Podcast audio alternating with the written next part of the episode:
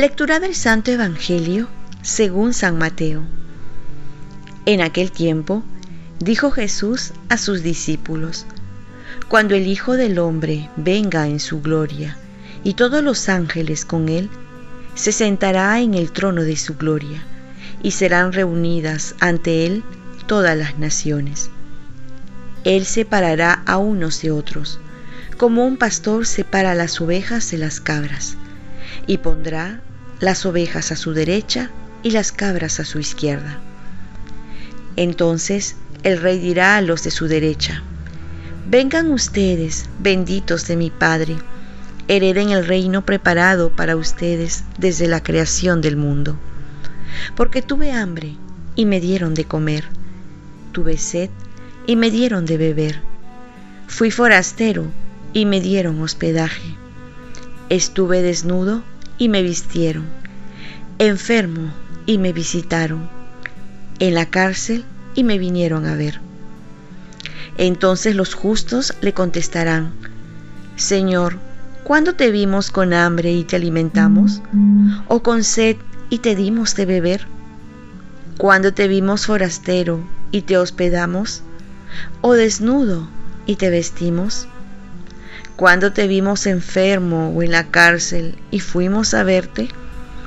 Y el rey les dirá, les aseguro que cada vez que lo hicieron con el más pequeño de mis hermanos, conmigo lo hicieron. Y entonces dirá a los de su izquierda, apártense de mí, malditos, váyanse al fuego eterno, preparado para el diablo y sus ángeles, porque tuve hambre y ustedes no me dieron de comer. Tuve sed y no me dieron de beber. Fui forastero y no me hospedaron. Estuve desnudo y ustedes no me vistieron. Enfermo y en la cárcel y no me visitaron. Entonces también estos contestarán, Señor, ¿cuándo te vimos con hambre o con sed, o forastero o desnudo, o enfermo o en la cárcel, y no te asistimos? Y él entonces les responderá, les aseguro que cada vez que no lo hicieron con el más pequeño de mis hermanos, tampoco lo hicieron conmigo. Y estos irán al castigo eterno, y los justos a la vida eterna. Palabra del Señor. paz y bien. Nuestra felicidad y salvación depende del amor hacia los demás. La primera lectura Dios comienza a dar los mandamientos para con el prójimo con una premisa.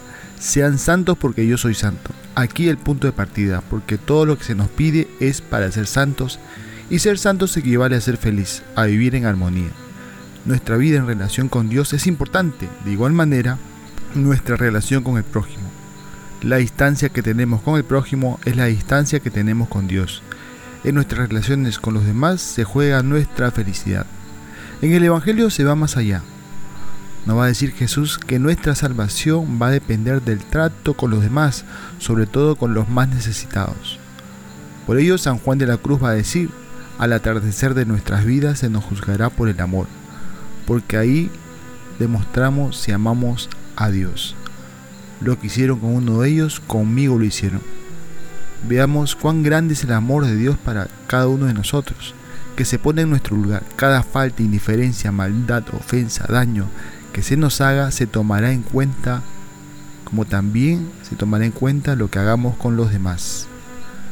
Ninguna religión nos lleva a amar tanto al prójimo como la nuestra. De esta manera, no solo debemos hacer el bien a los demás para sentirnos bien, sino para alcanzar la salvación, porque es la forma más concreta de amar a Dios. Oremos, conviértenos a ti, Dios Salvador nuestro, e instruye nuestras mentes con la sabiduría del cielo, para que la celebración de esta cuaresma dé frutos en nosotros. Ofrezcamos nuestro día.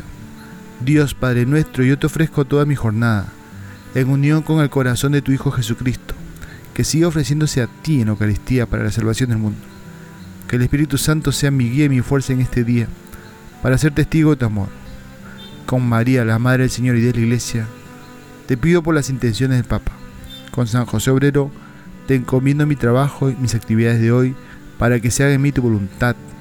Y la bendición de Dios Todopoderoso, Padre, Hijo y Espíritu Santo, descienda sobre ti. Cuenta con mis oraciones, que yo cuento con las tuyas y que tengas un santo día.